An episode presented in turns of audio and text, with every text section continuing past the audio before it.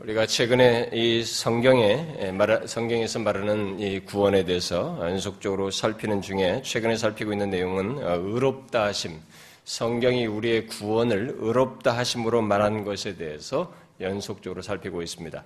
성경은 우리의 구원을 다양하게 말을 하고 그렇게 함으로써 구원의 부요함을 설명을 하고 있는데 그만큼 우리의 구원은 하나로 간단하게 말하기에는 너무 어마어마하고 복잡하고 풍성한 내용들이 담겨져 있기 때문에 그렇게 성경은 구원을 다양하게 묘사하고 있는데 최근에 지금 살피고 있는 것은 구원을 의롭다 하심으로 말하는 것을 연속적으로 살피고 있습니다. 아, 그 하나님께서 어, 이 의롭다 하신 것으로 말하는 것에 대해서 어, 지금까지 어, 벌써 앞서서 아홉 번 살폈는데요. 그 가운데서 지난주에 우리가 살폈던 것을 잠깐만 상기하고 연결해서 나가고 싶은데요. 왜냐하면 오늘이 지난주 말씀과 바로 연결되어 있기 때문에 그렇습니다. 아, 우리는 지난주에 그 의롭, 하나님께서 우리를 의롭다 하시기 위해서 하나님의 아들 예수 그리스도께서 이 땅에 육신을 입고 오셔서 하나님의 법에 완전한 순종을 하심으로써 세우신 의를 어, 우리들이 내 밖에서잖아요. 2000년 전에 예수 그리스도께서 하신 것이잖아요. 바로 그것이 그가 나에게 어떻게 주관적인 차원에서 어떻게 나에게 갖게 되는 것인지 바로 이 문제를 어, 서론적으로 얘기했습니다.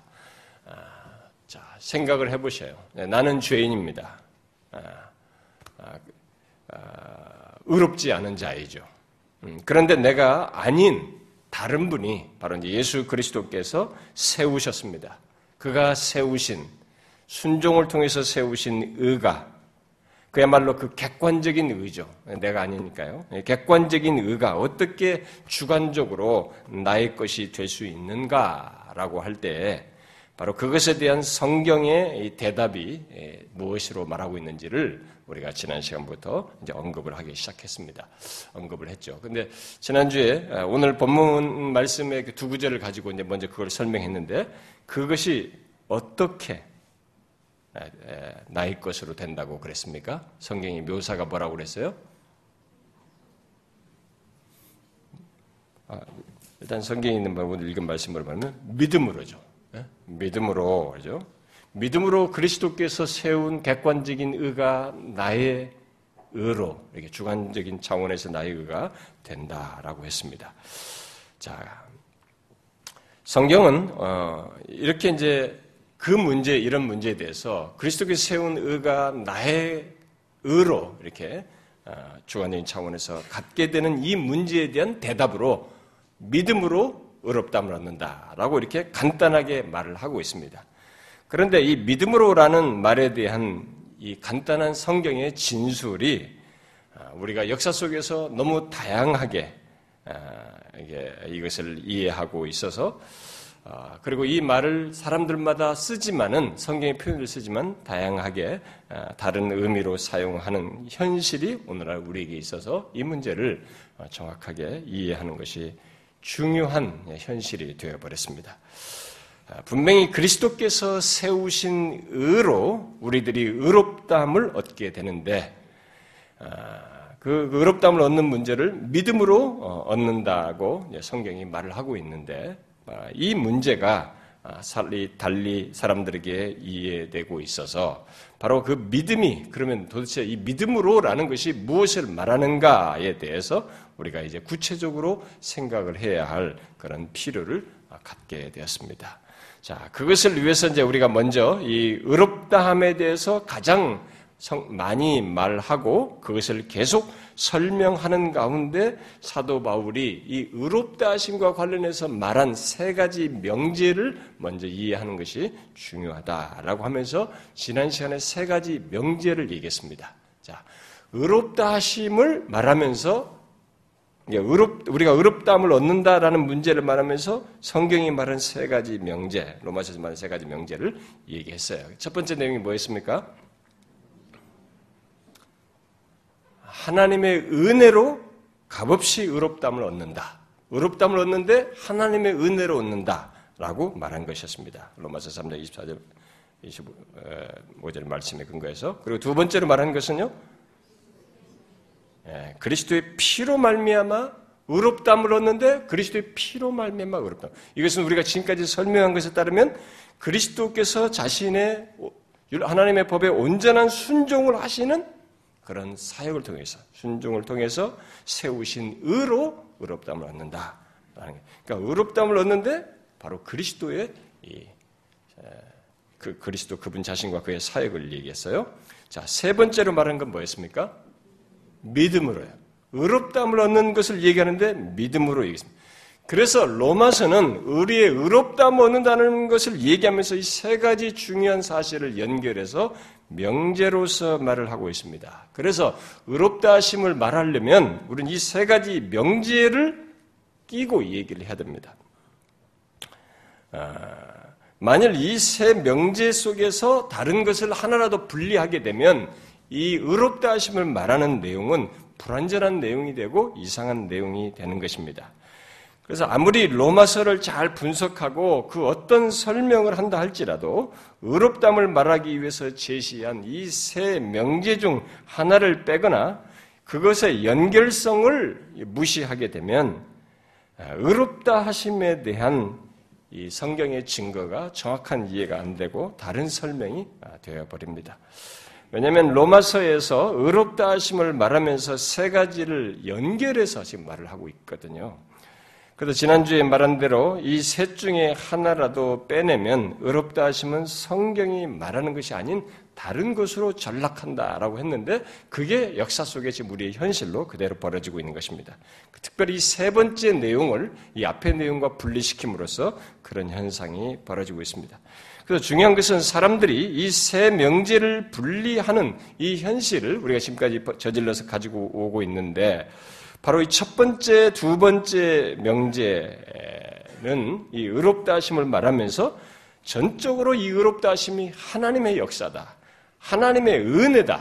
그리스도의 피로 말미암아 됐다라고 이렇게 말을 하는데 여기까지만 동의를 하고 이 두 명제와 함께 의롭다 하심을 말하면서 같이 믿음으로 말하고 있는 이것을 분리시켜서 이 믿음으로를 달리 해석함으로써 이 의롭다 하심이 다른 내용으로 이렇게 변질되는 현실이 오늘날에 있게 되었다 이 말입니다.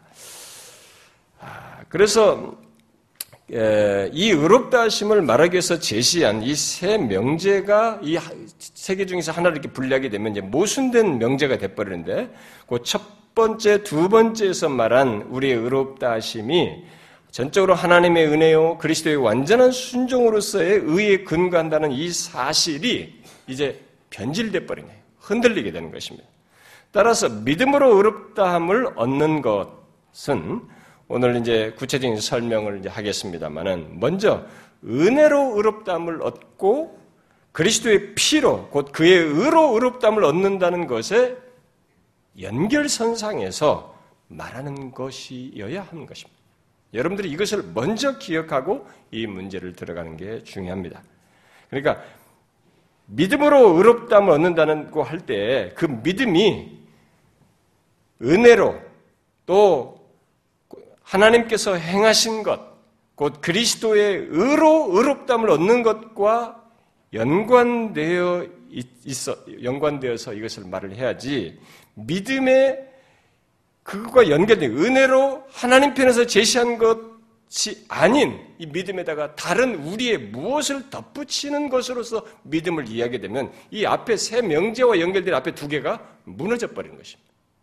근데 이 일을 오늘날 우리들이 하고 있는 것입니다. 그 예수 믿는 사람들이 자기도 모르게 그렇게 하고 있는 거예요. 그렇게 하니까 자신들의 신앙생활이 변질돼 버린 거죠. 그러니까 변질되고 그 변질된 특성이 어떤 식으로 나타나면 자기 중심성으로 드러나버려요. 가장 흔한 나타난 것이 보편적인 자기 중심성. 그래서 이 사람이 신앙생활을 자기 중심적으로 하는가를 보게 되면 그 사람은 성경이 말하는 진리를 왜곡하고 있는 대표적인 사례예요. 모든 어떤 말씀을 들으든 모든 말씀을 결국 이런 진리조차도 체계성을 가지고 있지 않고 자기중심적으로 그런 것을 정리해서 신앙생활을 하고 있다고 하는 단적인 증거입니다. 그런데 특별히 구원과 관련해서 그런 것들을 역사적으로 체계적으로 교리적으로 정리해서 사람들에게 유포한 것이 바로 이 문제예요. 믿음으로를 앞에 연결과 분리시켜서 이렇게 다른 식으로 해석함으로써 사람들에게 잘못된 구원관 그리고 신앙과 삶을 갖게 하는 하나의 아주 핫 이슈가 되는 내용입니다. 이게 그냥 그 오랫동안 머물 끊이지 않고 어, 그렇게 어, 이슈가 된 내용입니다.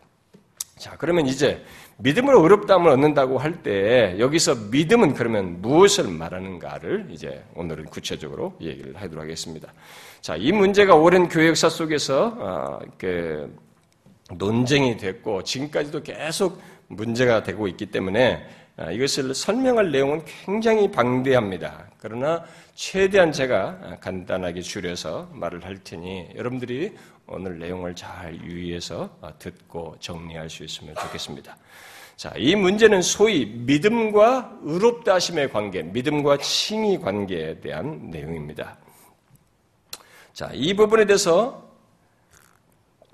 믿음과 의롭다심에 관계된 이, 이것에 대한 말씀이 많이 있습니다만, 일단 오늘 우리가 읽은 갈라디아서 2장 16절에서 지난주도 좀 얘기 좀 했습니다만, 바울은 사람이 의롭게 되는 것은 오직 그리스도를 믿음으로 말미암는 줄 알므로 우리도 예, 그리스도 예수를 믿나니 이는 우리가 율법의 행위로서가 아니고 그리스도를 믿음으로써 의롭담을 얻으려 함이라. 라고 말함으로써 율법의 행위와 대조해서 믿음으로 의롭다만 얻는다는 것을 분명히 말하고 있습니다.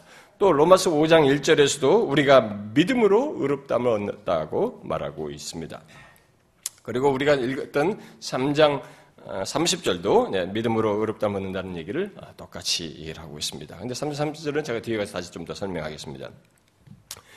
그래서 이게 결국 로, 바울은 로마서 3장에서 하나님께서 어, 예수 믿는 자를 의롭다 하신다고 계속 어, 말을 한 뒤에 이어서 4장에서 아브람과 다윗의 예를 들어서 그들과 아, 같이 우리들도 행위가 아닌 믿음으로 의롭다함을 얻는다는 사실을 논증을 합니다. 그리고 그 이후에 우리가 읽었, 오늘 본문을 읽었던 5장 1절에서 그러므로 라고 하면서 앞에 내용에 대한 결론적인 얘기를 덧붙이는 거죠. 우리가 믿음으로 의롭다 하심을 받았으니 우리 주 예수 그리스도로 말미암아 하나님과 화평을 누리자라고 말하고 있습니다. 자, 이렇게 믿음으로 의롭다함을 얻는다는 사실을 계속 말하는데 이제 중요한 것은 여기서 믿음으로라는 말이 무엇을 말하는가라는 것입니다. 지금부터 약 500년 전에 아, 기독교에는 아, 여기 믿음으로라는 말을 달리 해석해서 그동안에 이것을 자기들이 아, 기독교회가 해석해 오던 것을 브레이크를 걸고 달리 해석하면서 기독교회는 서방교회는 이렇게 두 개로 갈리게 됐습니다. 로마 카톨릭 교회와 개혁 교회로 이렇게 개신교로 갈리게 됐습니다. 로마 카톨릭 교회는 믿음으로에서의 그 의로라고 하는 이 의로가 믿음의 어, 믿음에다가 무엇인가를 덧붙이는 의미로 곧 믿음 플러스 어, 무엇으로 이해하게 되었고 개혁교회는 그 믿음으로는 다른 것을 덧붙여서 생각할 수 없는 음, 것이다라고 하면서 어, 의롭담을 얻는다는 거기에 다른 말씀과 연결해서 이 믿음은 오직 믿음이다. 그래서 솔라라고 하는 라틴어를 붙였습니다. 그래서 솔라 피데죠. 오직 믿음이다라고 이렇게 주장을 했습니다. 그래서 이 오직 믿음과 믿음 사이의 논쟁이 계속되다가 어, 지난 세기에 캐톨릭과 루터란 루터파가 이제 원래 시작됐으니까 루터파가 이 문제를 우리가 서로 합의하자. 하면서 그 문제를 두리뭉실하게 이제 합의하는 일이었고 거기에 세계 감리교회가 전체 우리도 거기에 그러면 카톨릭과 같이 하겠다는 이렇게 해서 서로 이렇게 조인식을 하는 이런 일을 했습니다. 그러나 그런 일을 하지만 이들은 이 의미는 여전하고 해결되지 않고 있습니다. 똑같아요. 누군가 뭐 양보하면서 뭐 이렇게 하는 것 같지만 여전히 작자의 그 어, 카톨릭의 견해는 하나도 변하지 않고 있습니다. 똑같습니다. 그래서 지금까지도 이 두 개의 견해는 크게 나뉘어 있어요. 그래서 결국 이 믿음으로라는 말이 어, 그것이 어, 다른 것을 덧붙일 수 없는 오직 믿음이냐 아니면 믿음의 다른 것을 덧붙일 수 있는 믿음이냐라는 것으로 나누게 된 셈입니다. 과연 무엇이 옳을까? 아, 이제는 이 개신교 안에서도 로마 카톨릭과 유사한 주장을 하는 무리들이 많이 점증적으로 늘어나고 있습니다. 그래서 이 오직자를 다 싫어하고 있습니다. 그래서 최근에는 이 세 관점론자들까지 성경의 원문을 이렇게 들먹이면서 유사한 주장을 하고 있습니다. 자, 그러면 왜 이 믿음으로라는 말을 말은 그렇게 서로 이렇게 달리 주장하게 되었을까? 달리 주장할 때는 도대체 뭘, 왜 그리, 나름대로 성경을 가지고 얘기를 했을 텐데 왜 그랬을까? 그것은 크게 두 개의 전치사와 관련되어 있습니다. 전치사에 대한 해석과 관련되어 있습니다. 자, 그것은 먼저 바울이 믿음으로 의롭다 하다 함을, 이렇게 의롭다 함을 얻는 것을 말하면서 인용한 아브라함에 대한 내용과 크게 이제 관련이 있는데요. 그래서 다 이들이 아브라함 얘기를 많이 꺼냅니다. 아브라함 얘기를. 그래서 로마서 4장에서 바울은 3절, 4장 3절 5절에서 이렇게 말하죠. 성경이 무엇을 말하느냐? 아브라함이 하나님을 믿음에 그것이 그에게 의로 여겨진 바 되었느니라. 일하는 자에게는 그 싹시 은혜로 여겨지지 아니하고 보수로 여겨지거니와 일을 아니할지라도 경건하지 아니한 자를 의롭다 하시는 일을 믿는 자에게는 그의 믿음을 의로 여기시나니. 자, 여기서 바울은 창세기 15장 6절을 인용하여서 아브라함이 어떻게 의롭담을 얻게 됐는지를 말을 합니다. 바로 아브라함이 하나님을 믿음에 그것이 그에게 의로 여기신 바 되었다. 이렇게 말하고 있습니다. 이 말이 상당히 오해 소지가 있는 내용으로 이제 여기서 갈리게 됩니다. 자, 이 말씀의 원문이 이제 창세기 15장 6절인데 그 원, 어, 창세기 15장 6절은 이렇게 말했죠. 아브라함이 여호와를 믿으니 여호와께서 이를 그의 의로 여기시고 이렇게 됐습니다. 믿음으로 의롭다함을 얻는 것을 말하면서 아브라함을 예를 들어서 말하는데 아브라함이 하나님을 믿음에 그것이 그에게 의로 여겨진 바 되었다라고 말을 하고 있어요. 그리고 우리 믿는 자들에게도 그의 믿음을 의로 여기신다라고 덧붙이고 있습니다. 자, 그리고 계속해서 이제 뒤에 뭐 4장 9절 또 22절에서도 그의 믿음을 의로 여기셨다라는 말을 또 반복해요. 자, 로마 카톨릭이나 오늘날 이 세 관점론자들까지 뭐 아르미니 아르미니스주자도 마찬가지고요. 이 세 관점론자들이 그냥 믿음으로 보다도 오직 믿음 이것은 아니라고 하면서 어, 그들이 비슷하게 예, 어, 이것을 이제 부각시키면서 어, 강조하는 이 말씀이 이제 어, 이 내용이에요. 여기 지금 읽었던 이 아브라함 예를 가지고 말한 이 사장에서 말한 이 표현을 가지고 그들이 오직 믿음을 거부하면서 믿음에 무엇인가를 덧붙인 내용을 강조할 때 인용하는 주요 말씀입니다. 곧 아브라함은 물론이고 모든 사람들의 믿음을 하나님께서 의로 여기셨다라는 것입니다. 자, 여기서 그들은 믿음을 의로 여기셨다라는 것을 강조하면서 믿음으로라는 이 말과 의로라고 하는 로라는 이 전치사에 집중을 하게 됩니다.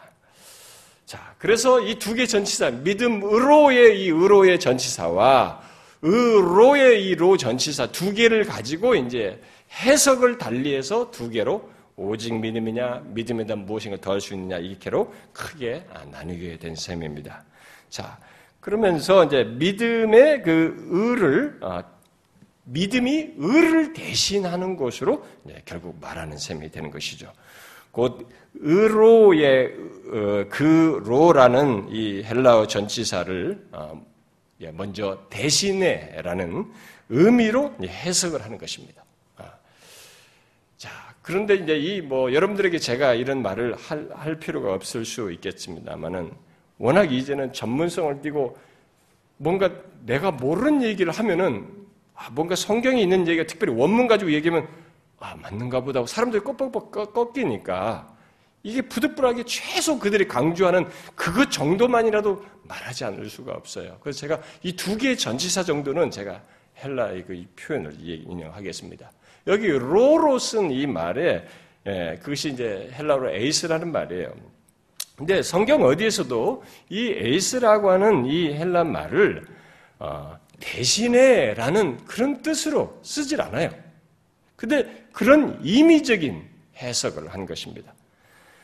그러므로 믿음의 의로 여기셨다. 또 그의 믿음을 의로 여기, 여겼다는 말에서 그 로라는 전치사를 억지로 달리해서 믿음의 의, 다른 의미를 부여하는 그런 일을 하게 되는데 사실 그게 아니라 그 로라는 전치사가 흔히 강조하는 의미는 무엇을 향한, 무엇을 위한 그런 뜻이에요. 이게 일반적인 의미예요. 그러니까. 그러니까 그 일반적인 의미를 써야 되는 겁니다. 그 있지도 않는 대신에라는 의미를 써서 그렇게 믿음을 의로 이렇게 연결시키지 말고 이게 원래대로 해야 되는 것입니다. 그래서 의를 향한 또는 의를 위한 의미로 다시 말해서 의를 얻기 위한 믿음으로 말하고 있는 것이에요. 의를 얻기 위한 믿음. 이게 정상적인 의미예요. 헬라 원래 의미입니다. 아, 그리고 정작 중요시 할 말은 여기다라는 말이에요, 사실. 여기서. 아, 근데 이 여기다는 말은 소홀히 하면서 이 로라는 전치사를 가지고 믿음을 부각시키면서 믿음 플러스 무엇을 강조한 이 일을 인간들이 해왔어요, 역사 속에서. 그러니까 전통적인 자신들의 견해를 거기다가 주입시킨 셈입니다. 그러니까 아브라함의 믿음이 의를 대신하거나 의가 된 것이 아니고 의로 여김바 된 것입니다. 여기 여김받았다는 말은 스스로 무엇을 가지고 있지 않은데 가지고 있는 것으로 간주하거나 여긴 것을 말하는 것입니다. 그 단어가 더 오히려 의미상으로 중요해요. 그런데 로마 카톨릭을 위시해서 빗나간 사람들은 이 여기에서 여기 이 말을 상대적으로 예, 여기다는 이 말은 상대적으로 소홀하면서 전치사를 주목하여서 의를 얻는데 믿음에다가 무언가가 더 있어야 되는 거예요. 선행이든 뭔가 행위가 있어야 되는 것으로 주장을 함으로써 초점을 상실했습니다. 그런데 이 믿음에 대한 또 다른 해석을 하는 가운데 언급되는 내용이 이제 아까 믿음으로라고 하는 이 의로의 전치사를 가지고 또 다른 주장을 하는 것입니다. 아, 여기에 일반적으로 믿음으로 또는 믿음으로 말미암아로 이렇게 번역된 이 전치사를 가지고 다른 주장을 하는데 자 이것을 어, 여러분들이 뭐 정확히 에, 이것도 여러분 뭐 다소 어렵다라고 할지 모르지만 이들이 말하는 최소 내용만 제가 설명을 하겠습니다. 의롭담을 얻는 것과 관련해서 믿음을 말할 때 그 믿음에 덧붙인 자 믿음을 의롭다 하심과 관련해서 성경에 쓰고 있단 말이에요. 그러니까 믿음은 다른 것에도 쓰긴 쓰는데 특별히 의롭다 하심과 관련해서 이 믿음을 썼을 때 여기에 믿음에 사용되는 전치사는 두 개예요. 아, 두 개의 전치사를 덧붙이는데 하나는 우리가 뭐뭐로 말미암아 우리가 3장 30절에 번역된 것처럼 뭐뭐로 말미암아로 번역되는 디아라고 하는 전치사이고 이것은 무엇을 통하여 또 무엇을 수단으로 하여라는 의미를 가지고 있습니다. 또 다른 하나는 무엇으로 번역된 에크라고 하는 전치사예요. 이것은 무엇으로부터 또는 무엇으로라는 의미를 갖습니다.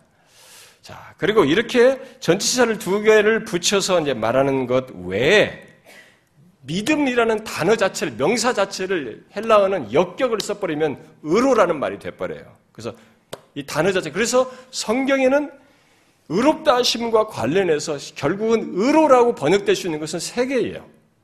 명사를 역격을 써가지고 믿음으로 하든지 아니면 아까 두 개 전치사를 쓰든지 무엇으로 말미암아 또는 무엇 으로 이렇게 두 개의 전치사를 쓰든지 이 세 가지 단어가 나오는 것입니다. 자, 그런데 어, 여기서 이제 믿음으로를 달리 주장하는 사람들이 주로 이제 거론되는 것은 이제 이 두 전치사와 관련해서입니다. 특히 이들은 두 전치사 중에 무엇으로 말미암아라는 것은 이제 별로 주장을 못해요. 왜냐하면 이 단어 자체가 무엇을 수단으로 하여라는 말을 하고 있기 때문에 믿음이 수단이라는 말을 담고 있으니까 그것은 별로 크게 언급을 잘 합니다. 크게 음, 좀 덜해요. 그런데 여기에 다른 전치사 에크라고 하는 무엇으로 또는 무엇으로부터라는 의미를 이 전치사를 대개 부각시킵니다. 아, 그 그래서 오늘 읽은 여러분 로마서 5장 1절이 이 말이 나와요. 그리고 3장 30절에 우리말은 말미암아로 두 개 다 번역되지만 그 중에 하나가 이 에크예요. 무엇으로부터 또는 무엇으로로 번역할 수 있는 그 말이에요. 자, 결국 믿음을 이 그러면 이, 이 말은 이 말을 썼을 때 믿음으로부터라는 그 의미이기 때문에 결국 믿음을 시작으로부터 시작으로 해서 무엇인가 믿음에 덧붙여지는 것으로 이들이 이제 주장을 하게 된 셈입니다. 최근에 개신교 안에 이 세 관점 자들이 믿음의 에크라고 하는 무엇으로 부터라는 이 전치사를 써서 믿음을 어, 말을 했을 때는 이 믿음은 기원 또는 원인의 의미를 갖고 있다고 말을 하면서 믿음을 의를 얻는 원인으로 주장을 하면서 율법의 어떤 율법의 순종과 연관지어서 이것을 해석을 해요. 그러나 그것은 이 헬라어 전치사의 의미를 가지고 성경이 의롭다함을 말하면서 강조한 공로 없이 은혜로 값없이 주신다는 것을 이 전치사를 가지고 부정하는 셈입니다. 중요한 성경의 의롭다 하시면 말하는 그 문맥을 무시해버린 거죠. 성경은 의롭다 하신 것과 관련해서 믿음이 그 두 전치사를 믿음에다가 두 전치사를 사용하고 있지만 그 어디에서도 믿음을 의롭다함을 얻는 공로나 근거가 된다고 하는 진술이나 내용을 말하고 있질 않아요. 이 전치사를 가지고 그렇게 임의적인 해석을 할 수 있을지 몰라도 그 해석에 해당하는 진술이 성경에 없어요. 믿음이 어떻게 근거가 되고 공로가 되어서 우리가 의롭다면 얻는다는 이런 식의 성경은 없는 것입니다. 우리가 읽으면서 알았지만 행위로는 안 된다. 이렇게 하면서 계속 은혜를 얘기하는 중에 믿음이 도구적인 것으로 자꾸 등장할 뿐입니다. 만약에 전치사가 그런 의미라면 최소한 그것을 지지할 성경 속에 어떤 내용이나 진술이 있어야 하는데 그런 내용이 전혀 없는 것입니다. 오히려 믿음을 은혜와 연결해서 우리의 행위로는 의롭다면 얻을 수 없다는 것만을 성경이 강조하고 있습니다. 그러나 어떤 사람들은 그럼 왜 성경은 의롭다 하시면 말하면서 한 진치사를 써서 그냥 어, 뭐 특히 의로 말미암아 이렇게 수단적인 용어를 쓴 그 말만 쓰지 왜 의로부터 이런 단어를 써가지고 우리를 헷갈리게 만들고 오해를 야기시키냐 말이지 이렇게 혹시 묻고 싶은 사람이 있을지 모르겠어요. 그것은 우리의 언어 표현 방식에서 있는 있듯이 부가적인 강조 때문이라고 봅니다. 아, 예를 들어서 말하면 성경에 의롭담과 관련해서 믿음을 도구적인 의미로 말하는 세 가지 표현이 있어요. 지금 제가 아까 말한 그대로 첫 번째 예를 들면 하나가 우리가 읽었던 로마선제 아, 아, 로마선제 3장 28절에 나오는데요. 로마서 3장 28절처럼 믿음이라는 말을 역격으로 아까 명사를 역격으로 말해서 사용해 가지고 이제 도구적인 의미를 쓰는 것입니다. 근데 이 도구적인 의미지만 이 역격을 써서 강조하는 것은 뭐냐면은 이 표현을 써서 믿음의 중요성과 필요성을 강조하는 거예요. 어? 이 의롭담을 얻는 데 있어서 믿음의 중요성과 필요성을 강조하는 것이죠. 이 역격을 사용해서. 그 문법적인 그런 어? 이 언어 사용법과 문법적인 것을 사용해서 그렇게 그들의 표현 방식을 쓰는 거예요. 그 부가적인 기능을 하게 하는 것이죠. 또, 또 다른 하나는 뭐 로마서 3장 22절이나 25절이나 30절 또 빌립보서 3장 9절 그리고 구원을 예, 의롭담 대신 구원으로 표현해서 뭐 에베소 2장 8절 같은 데서 뭐뭇 의로 말미암아라는 이 전치사를 사용해서 표현하는 것이죠. 믿음이 죄인으로 하여금 그리스도의 의를 받아 의롭게 되는 도구라고 하는 것을 노골적으로 예, 강조를 하는 것입니다. 자, 그리고 또 다른 예는 이제 로마서 5장 1절 같은 말씀입니다. 믿음의 무엇으로부터라는 이 전치사를 사용해서 의롭다 하심의 객관적인 의, 객관적인 그리스도의 의를 믿음이라고 하는 이 도구적인 원인으로 받아들인다는 의미에서 이런 표현을 쓴 것입니다. 그러니까 부가적인 설명을 하기 위해서 이런 말을 우리가 언어 방식에서 얼마든지 쓸 수 있잖아요. 그런 부가적인 정도의 설명을 하는 것입니다. 중요한 것은 어떤 전치사를 쓰든 믿음은 그리스도의 피로 세운 의를 은혜로 받아 의롭다함을 얻는다는 것. 곧 앞에 두 명제, 두 명제의 근본적인 변화를 갖게 하는 것이 아니라 그것을 받는 도구라고 하는 것을 설명할 뿐인 것입니다. 그래서 바울은 우리가 읽은 오늘 본문을 읽었던 로마서 3장 30절에서 무엇으로부터라는 의미를 가진 전치사 에크와 무엇으로 말미암아라고 하는 전치사 디아를 함께 썼어요. 한 구절 안에. 우리 번역에는 무엇으로 말미암아로 다 번역되어 있지만 거기 헬라 원문에는 두 개가 또 전치사 각각 다 같이 써 다르게 쓰여져 있습니다. 그렇게 하면서 의롭다함을 얻는 것을 말을 하고 있습니다. 자, 그런데 그 구절을 보면 의미 구분이 없어요. 그 전체 활동에서 의미를 나누고 있지 않습니다. 만일 다른 의미로 그것이 있다고 하면서 이해를 하게 되면 그 말씀은 이 구절도 이상하게 만들 뿐만 아니라 앞에서부터 말해온 로마서의 문맥을 다 이상하게 만드는 것이 됩니다. 왜냐하면 앞에서 이 3장 22절에서 차별이 없느니라 라고 하면서 차별이 없다는 것을 쭉 설명하고 있거든요. 차별이 없다고 말을 하면서 계속 말하는 가운데 여기 30절에서 할례자나 무할례자나 그러니까 유대인이나 유대인이 아닌 사람이나 모두 똑같이 믿음으로 의롭다함을 얻는다는 것을 말하고 있단 말이에요. 잘난치 하는 것입니다. 이 헬라 원문과 무슨 뭐 고대 문서를 막 자랑하지만은 그걸 가지고 학자적인 자랑을 하는 것이죠. 자기의 학업적인 위협을 자꾸 과시하는 겁니다. 역사 속에서 이 학자들이 여러분들이 공부를 해 가서 논문이나 써보신 분 알지만은 논문을 쓰려면 기존에 나와 있는 걸 가지고는 논문 쓰면 안 됩니다. 유니크해야 돼요. 없는 걸 얘기해야 됩니다. 그러다 보니까 부득불하게 이상한 주장을 해야 되는 것입니다. 그렇게 하지 않으면 학위를 받지를 못해요. 그러니까 이런 학자들은 자꾸 그런 독특한 것을 캐내는 것입니다. 그 자기의 관점을 가지고 새롭게 한번 이렇게 만들어 보는 것이죠. 그래서 새 관점을 만들어낸 것입니다. 그러나 여기 성경에, 성경은 이런 가지고 구분을 하질 않아요. 전치사 가지고 그렇게 중대한 변화를 가져오질 않습니다. 새 명제를 흔들질 않아요. 3장 30절에서 그런 것을 분명히 밝히고 있는 것입니다.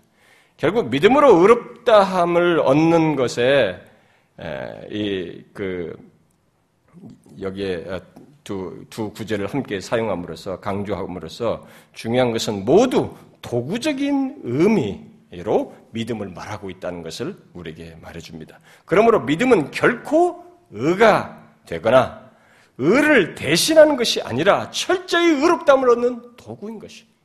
하나님의 은혜로 그리스도의 피로 세운 의를 얻는 도구인 것을 말하고 있는 것입니다. 그러나 로마 카톨릭을 위시해서 오늘날 개신교 안에 이 아르미니수자들과 이 세관점랜들까지 위시해서 이 사람들이 이 사실을 부정하고 있어서 이게 우리 기독교나 이 영향, 영향권에 있는 모든 사람들의 큰 많은 대세를 형성하고 있어서 우리는 이 부분을 가볍게 말할 수가 없게 되었습니다.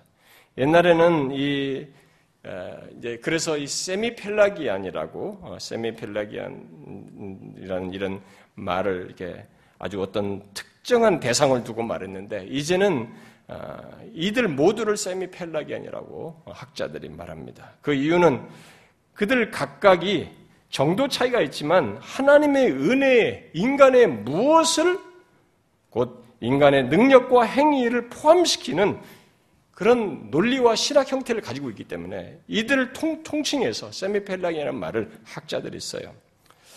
근데 오늘날은 그렇게 하나님의 은혜, 인간의 무엇을 더하여 구원을 말하는 사람들이 이런 세미펠라기엄들이 상당히 사람들에게 호의를 받습니다. 어, 지지를 받아요. 자, 그러면 로마 카톨릭을 위시해서 개신교의 안에 그 아르미니 수자들을 그리고 세 관점 세 관점론자들이 의롭다 하시는 하나님의 은혜, 곧 그리스도께서 그, 그의 그 어, 완전한 순종으로 세우신 의를 믿음이라는 도구를 통해서 얻게 하신다는 사실을 그러면 이들이 도대체 어떻게 부정을 하고 있는가? 모르면 미혹되기 때문에 제가 아주 간단하게 여러분들에게 소개를 하겠습니다. 로마 카톨릭은 의롭담을 얻는 믿음을 주로 세례 전의 믿음과 세례 후의 믿음으로 구분해서 말합니다. 아, 이세 관, 이, 이들이 세례 이전의 믿음은 사실상 세례 받기까지 어떤 동의 수준이에요. 동의 수준이고, 아, 중요한 것은 세례가 아주 중요합니다. 이 카톨릭에서는 세례가 의롭다함을 얻는 도구적인 원인으로 이들은 말합니다. 아, 그 말은 세례로 말미암아 의롭다함을 얻는 과정이 시작되는 거예요. 의롭다함 얻는 과정이. 그래서 이렇게 의롭다함을 과정으로 보기 때문에 그들에게 의롭다함은 하나님께서 의롭다고 선언하시고 여기는 것, 단회적으로 선언하신 것이 아니라 죄인이 실제로 의롭게 되는 것이 되는 거예요. 그래서 그런 의롭다함을 그들은 그렇게 과정으로 설명합니다. 그래서 그들에게 있어서 의롭다 하다는 말은 의롭게 만들어지는 거예요. 실제로 의롭게 만들어지는 것입니다. 이렇게 의롭다 하심이 과정이다 보니 그들은 마지막 때까지도 자신의 구원의 여부를 알 수가 없어요. 그래서 그것을 위해서 최선을 다해야만 합니다. 결국 그 과정에서 그리스도의 공로 외에 자신의 공로를 필요로 하고 그것을 쌓는 일을 하게 됩니다. 그것을 그들은 세례 이후의 믿음으로 설명을 하는데 그 믿음을 사랑으로 역사하는 믿음이라고 말을 합니다. 그들은 이 믿음으로 하나님이 받으실 만한 선한 일을 하여 의를 이루어야만 합니다. 이런 사실 때문에 세례 후의 믿음은 의롭다함을 얻는 것에 근거가 되는 것입니다. 그것은 결국 죄인인 우리들이 믿음으로 의롭다함을 얻는 것이 아니라 믿음으로 얻는 것이 아니라 선한 일을 해야 의롭다함을 얻는 것이 되는 것이죠.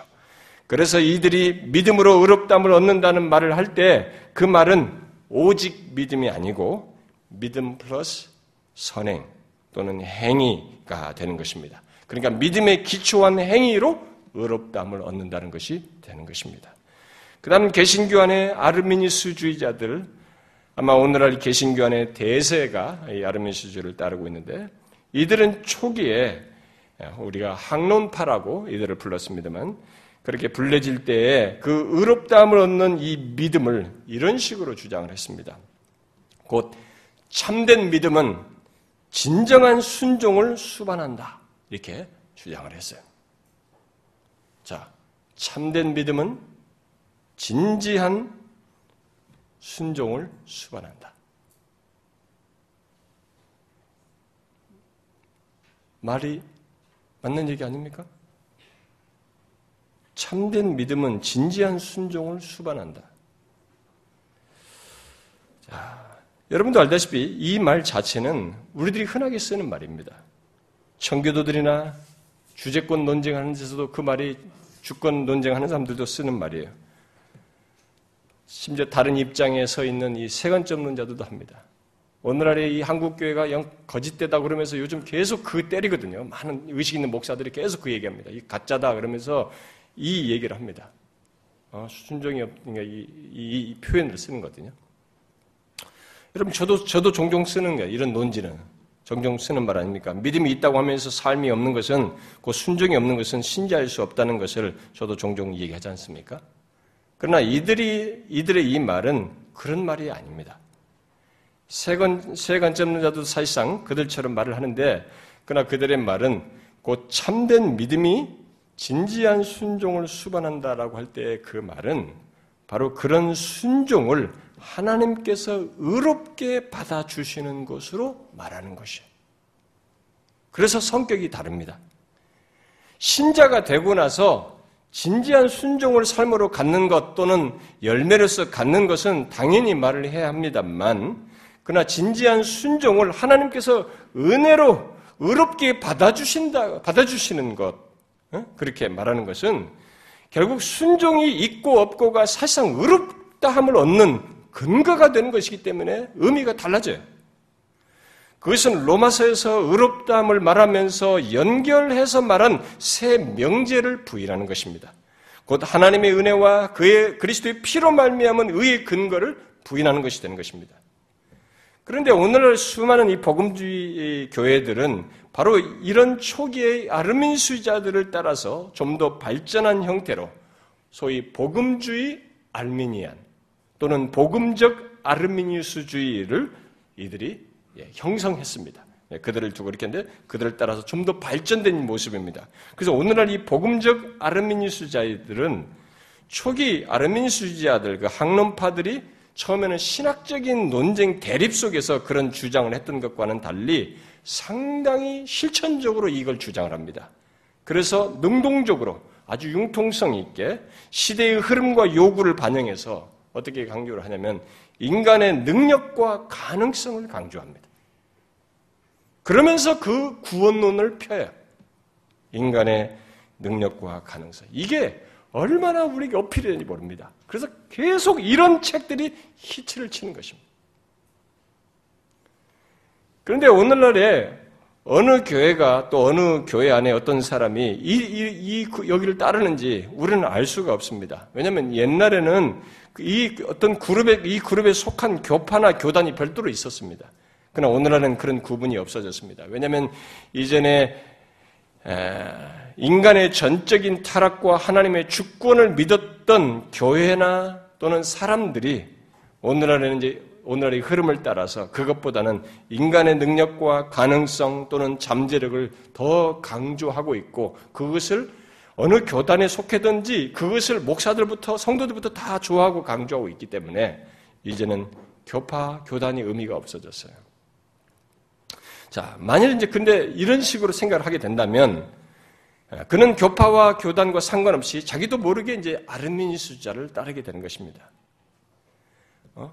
인간의 능력과 가능성과 잠재력을 이렇게 구원과 연관시켜서 말하는 것에 따르게 되면 자기도 모르게 따르게 되는 것이죠. 그런데 오늘날 이 포스트 모더니즘이 그런 것을 더 부추기는 정신이란 말이에요. 그쪽으로 내몰고 있어서 복음적 아르미니수주의가 더 힘을 얻고 있고 그래서 대세를 이루고 있고 더 설득력 있는 구원론으로 우리에게 받아들여지고 있습니다. 그래서 그들에게 오직 믿음으로 구원을 얻고 의롭담을 얻는다고 말을 하게 되면 그들 그 말은 그들에게 인간의 능력과 잠재력을 부인하는 것으로 어, 여겨지기 때문에 거부하게 되고 대신 믿음 플러스 인간의 능력을 어, 주장하는 쪽을 더 선호하는 이런 일을 보이고 있는 것입니다. 그 가운데서 그들이 하나님의 은혜를 말할 때 그들이 말한 그 은혜는 인간의 도덕성을 부추기고 돕는 차원에서의 은혜이고 인간의 능력을 더욱 있는 차원에서의 은혜인 것입니다. 이렇게 해서 아르민수자들은 믿음으로 의롭담을 얻는다는 것을 로마 카톨릭과 유사하게 오직 믿음이 아니라 믿음 플러스 인간의 능력, 잠재력 이런 식으로 주장하고 있는 것입니다. 그런데 이런 개신교의 흐름과 대세 속에서 최근에 20, 30년 사이에 더욱 정교하게 이 믿음으로를 달리 해석하면서 주장하는 사람들이 일어났는데 그들이 바로 이 새 관점론자들입니다. 아, 그들의 주장은 일단 아, 앞에서 말한 것처럼 믿음으로의 그 의로라고 하는 전치사를 믿음 플러스 무엇을 내포하는 것으로 어, 주장함으로써 오직 믿음을 어, 부정합니다. 부인합니다. 이들은 믿음으로 의롭다을 얻는다는 이 성경의 진술을 내가 구원받고 그리스도인이 되는 것을 말하는 것이 아니라 그게 구원을 얘기하는 게 아니고 내가 언약 백성에 속했는가를 말하는 것으로 어? 말해주는 것으로 주장을 합니다. 자 그러면서 언약 백성에 속했다는 것, 곧 언약 백성의 정체성은 언약을 지키는 순종에 의해서 유지된다고 하면서 믿음 플러스 행위를 똑같이 주장을 하게 됩니다. 그러니까 의롭다함을 얻는 것의 시작은 은혜로 된다 해도 그 의롭다함을 얻는 것을 유지하는 것은 순종에 달려 있는 것이 그런 논지가 되는 것입니다. 그리하여서 지금까지 말한 로마 카톨릭 초기 아르민수자로부터 오늘날의 복음적 아르민수자들 그리고 이새 관점론자들까지 모두 의롭담을 얻는 것을 오직 믿음이 아니라 믿음 플러스 무엇으로 공통되게 주장을 하는 것입니다. 이 오직 믿음은 이 루터나 이런 사람들이 만든 것으로 주장을 하는 것이. 그래서 사람들은 이들을 모두 세미펠라기아니라고 학자들이 말을 하는 것입니다. 그러나 만일 믿음 플러스 무엇으로 의롭다함을 얻는다고 하면 그것은 바울이 로마서에서 의롭다함을 얻는다고 말하면서 제시한 새 명제가 무시되고 더 이상 복음이 복음되지 않게 되는 것입니다. 그러면 믿음으로 의롭다함을 얻는 것에서 믿음이 그렇게 다른 것을 더하는 것도 아니고 오직 믿음을 말한다면 그리고 그 믿음이 앞에서 말한 대로 의롭다함을 얻는 도구요 수단이라면 우리들이 의롭다함을 얻는 것과 관련해서 이 믿음이 갖는 역할은 무엇이냐? 자, 그러면 이 믿음의 역할이라는 게 뭘까? 일단 우리는 하나님께서 우리들이 의롭다함을 믿음으로 얻도록 정하셨다는 것을 먼저 기억해야 합니다. 곧 하나님께서 이 믿음을 하나님께서 사용하시는 도구가 아니라 우리들이 그리스도를 영접하는 도구로 정하셨다는 것을 기억해야 합니다. 그러면 어떤 역할을 하는 도구로 정하셨다는 것인가? 그것은 그저 받아들이는 역할이에요. 곧 그리스도께서 완전한 순종으로 이루신 그 을을 받아들이는 역할입니다. 흔히 말하는 비유로 말하면 마치 거지가 이렇게 공량을 구하고 있는데 어떤 지나가는 사람이 아무 조건 없이 돈을 이 사람에게 줄 때 이 거지가 손을 뻗어서 그것을 받는 것과 같은 것입니다. 그냥 주는 돈을 받아들이는 것과 같은 것입니다. 그래서 흔히 믿음은 하나님의 은총을 받아들이는 손이요, 도구요, 그릇이다라고 말을 합니다. 이와 관련해서 라일은 이렇게 말했습니다. 참된 믿음은 공로로 이루어지는 그 어떤 것도 지니지 않는다. 그리고 가장 적합한 의미에서 이것은 어, 행위라 불려질 수 불려질 수도 없다. 이것은 단지 어, 구주의 손을 붙잡는 것이며 의사가 처방한 약을 받는 것이다. 이것은 믿음으로 죄인의 영혼을 그리스도에게 드리는 것일 뿐이다. 참된 믿음은 주거나 공헌하거나 지불하거나 이행하는 어떤 것도 아니다. 이것은 단지 그리스도께서 부여해 주신 영광스러운 선물인 칭의만을 받고 취하고 수락하고 붙잡고 껴안는다. 그리고 새로워진 일상 행동에 의해 그 은사를 향유할 뿐이다. 라고 했습니다. 어떤 사람은, 아니, 그래도 그 받는 것도 행위 아닙니까? 이렇게 물을지 모르겠어요. 자, 그런 사람들을 위해서 제가 또 다른 예를 하나 들어보겠습니다. 여러분들이, 여러분들이 가족과 주, 어, 가족과 함께 주말에 어떤 좋은 식당에 어, 외식을 하러 갔다고 한번 생각해 보십시오. 자, 거기서 식사를 다 하고 돈을 내야 하는데 어, 그때 여러분의 그 아이에게 여러분이 뭐몇 살짜리 아이든 뭐 꼬마에게 말이죠 어, 돈을 주면서 또는 크레딧 크레딧 카드를 주면서 계산대에 가서 어, 오늘 먹은 이 식사값을 지불하라고 했을 때 여러분 누가 식사비를 지금 비용을 지불하고 있는 것입니까? 아이입니까? 이 돈을 준 아버지입니까? 당연히 아이가 아니죠.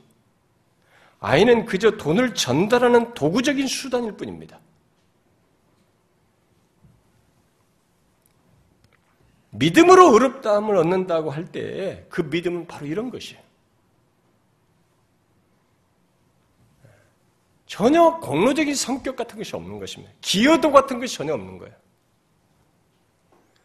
그러면 왜 하나님은 우리들이 의롭다함을 얻는 도구로 믿음을 택하셨을까? 왜 믿음을 정하셨을까? 이왕이면 자기에게 진실한 사랑, 사랑을 드러내거나 뭔가 선한 일을 행하는 자들을 어렵게 하시지. 또 다른 것을 도구로 택하실 수도 있을 텐데 왜 그것이 아니라 믿음을 택하셨어요? 예를 들면 사랑이라는 것을 택하시거나 도구로 아니면 겸손이라는 도구를 택하거나 온유라는 도구를 택하거나 아니면 순종이라는 도구를 택하시지 왜 그런 것들이 아닌 믿음을 택했을까? 그것은 분명 우리를 의롭다 하신 것이 전적으로 하나님의 은혜임을 믿음이 가장 들을 잘 드러내기 때문이라고 믿습니다. 여러분 믿음이 무엇입니까? 믿음은 우리 스스로 의지하는 것의 정반대입니다. 믿음은 나의 무엇, 나의 잘남, 나의 공로 등 바로 내 자신을 의지하는 것에 정반대입니다. 여러분 복음서에서 예수님을 향해서 믿음을 드러낸 사람들을 한번 보십시오. 수로보니게 여인이든 뭐 백부장이든 간에 제대로 믿음을 드러낸 그 사람들의 그 믿음의 그 내용들을 한번 보십시오. 다 무엇입니까? 한결같이 자신을 의지하지 않고 자신의 능력이나 지위나 잘난 것, 자신의 어떤 그런 행위들을 의지하지 않고 뭐예요? 오직 예수 그리스도를 바라봐요. 예수 그리스도께 마음을 두고 그를 의지하고 있습니다. 그야말로 예수 그리스도께 전적으로 달려 있다는 것, 그의 자비와 긍휼, 은혜만이 소망이라고 하는 그런 태도를 취하는 것입니다.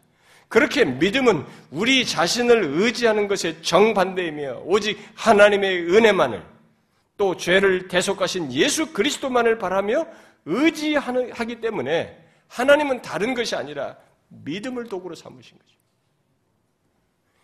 그 사실을 바울은 로마서 4장 16절에서 그러므로 상속자가 되는 그것이 은혜에 속하기 위하여 믿음으로 되나니 그랬어요.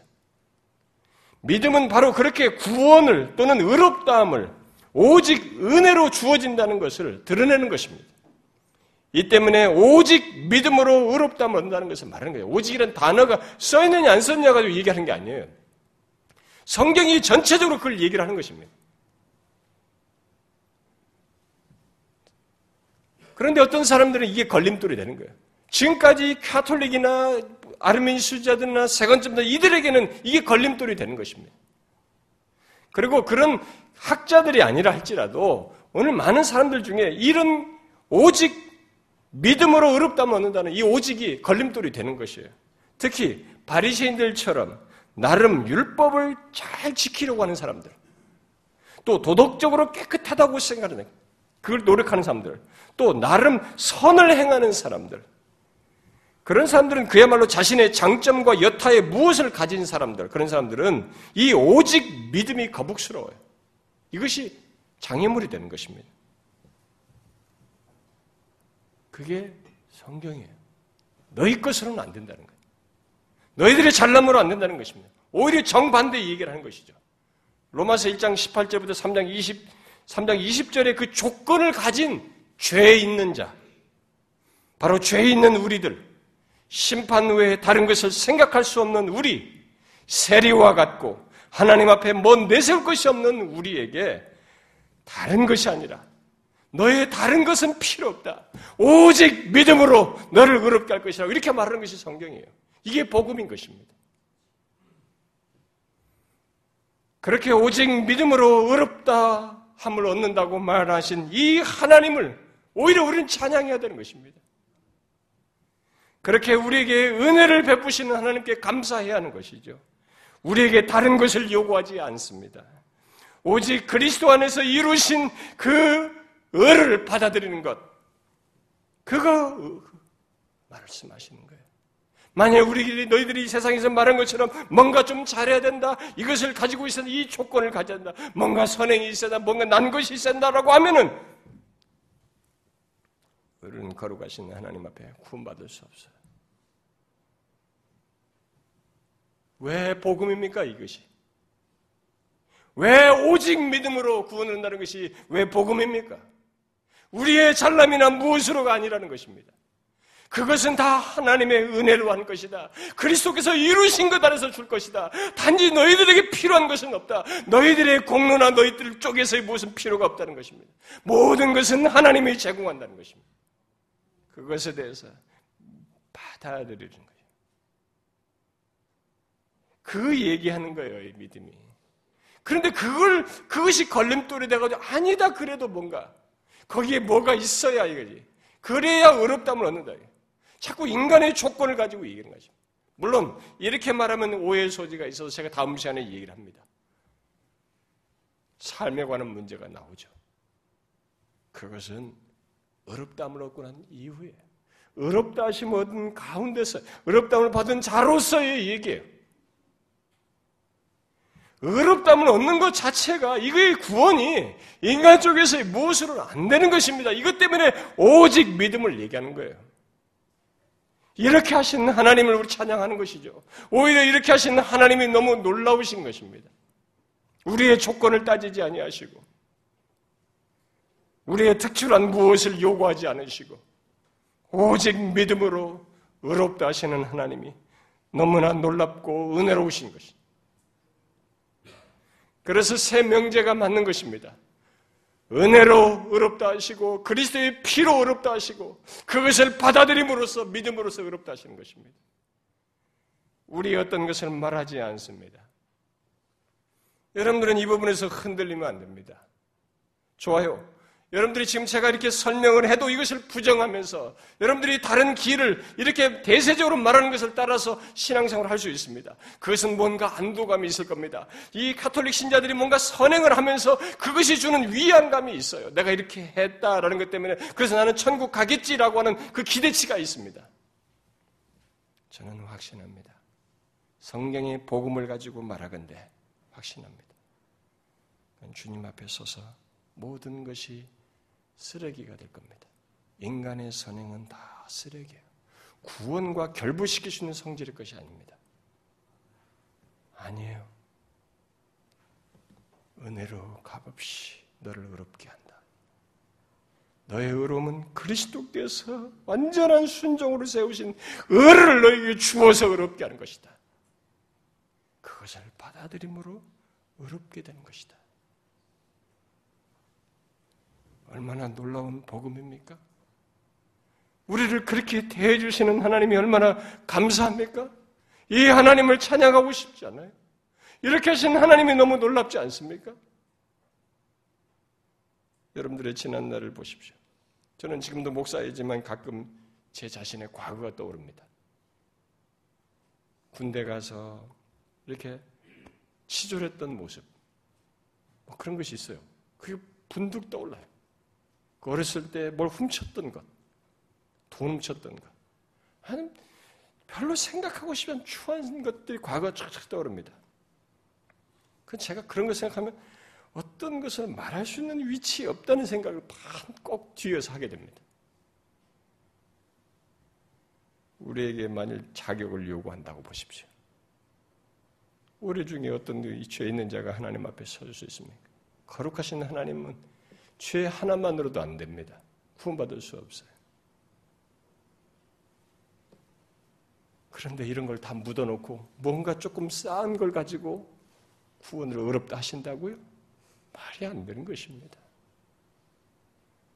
하나님은 일체 우리의 심판받아 마땅한 조건에서 우리의 무엇을 쌓은 것으로가 아니라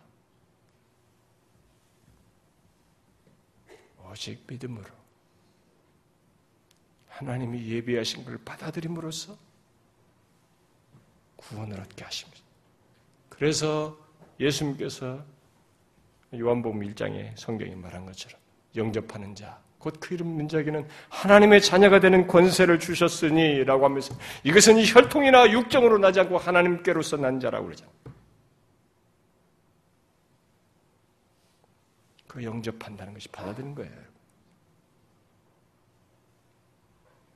사랑하는 성도님 여러분, 저는 여러분들이 이런 말씀을 듣고 오해하는 사람은 없을 거라고 믿습니다.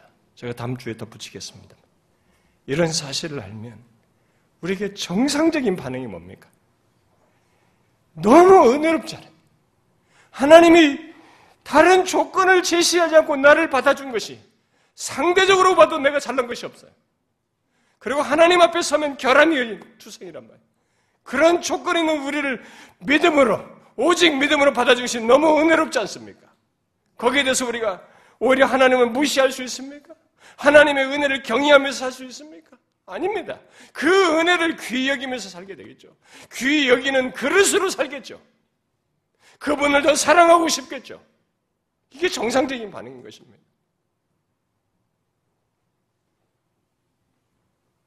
저는 여러분들이 성령이 정상적으로 역사하시고 말씀 안에서 역사하시고 우리 안에서 드러내시는 그 일이 여러분들에게 그대로 나는 있기를 바래요.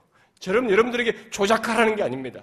그 제가 그래서 묻는 것입니다. 하나님의 생명이 진실로 예수 그리스도를 믿어서 이 생명을 소유하고 있느냐? 이 의롭다심을 받았을 때 당신의 마음이 뜨거워지는 것으로 끝나는 것이 아니라 이 하나님을 향해서 움직이고 싶은 만큼 전인격이 움직이고 싶은 마음이 있느냐 말이죠. 그런 움직임이 내 안에서 부인할 수 없이 있느냐는 거예요. 이게 신자예요, 여러분. 의롭다 하시면 그것으로 끝나는 것이 아닙니다. 이것은 생명의 드러남이에요. 은혜의 역사인 것입니다. 이 은혜는 죽은 은혜가 아닙니다. 생명 있는 은혜입니다.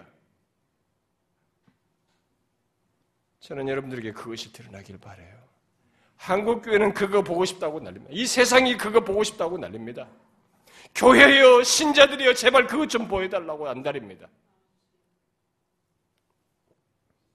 보이려고 보일 것이 아니라 이 생명을 가지고 그렇게 살게 되면 우리는 이 세상에 우리 존재 자체가 빛이 되는 것입니다. 저는 저와 여러분이 그런 신자로 서길 바래요.